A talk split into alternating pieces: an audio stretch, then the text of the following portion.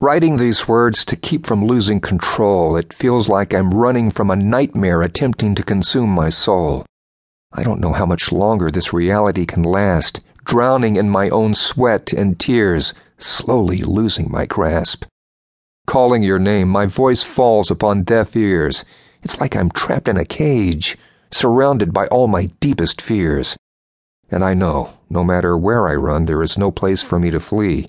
All I can do is let out a silent scream and hope someone rescues me. Why can't I wake up from this? I don't know, it's just the way it is. Why can't I wake up from this dream? I don't know. Why things aren't always what they seem. Is this reality? Don't let the door slam when you say goodbye. Don't turn around to see tears fall from my eyes. I'll say your name for the very last time walk away, and leave our past behind. I can't believe this is the way it has to end. I need some time to allow my heart to mend.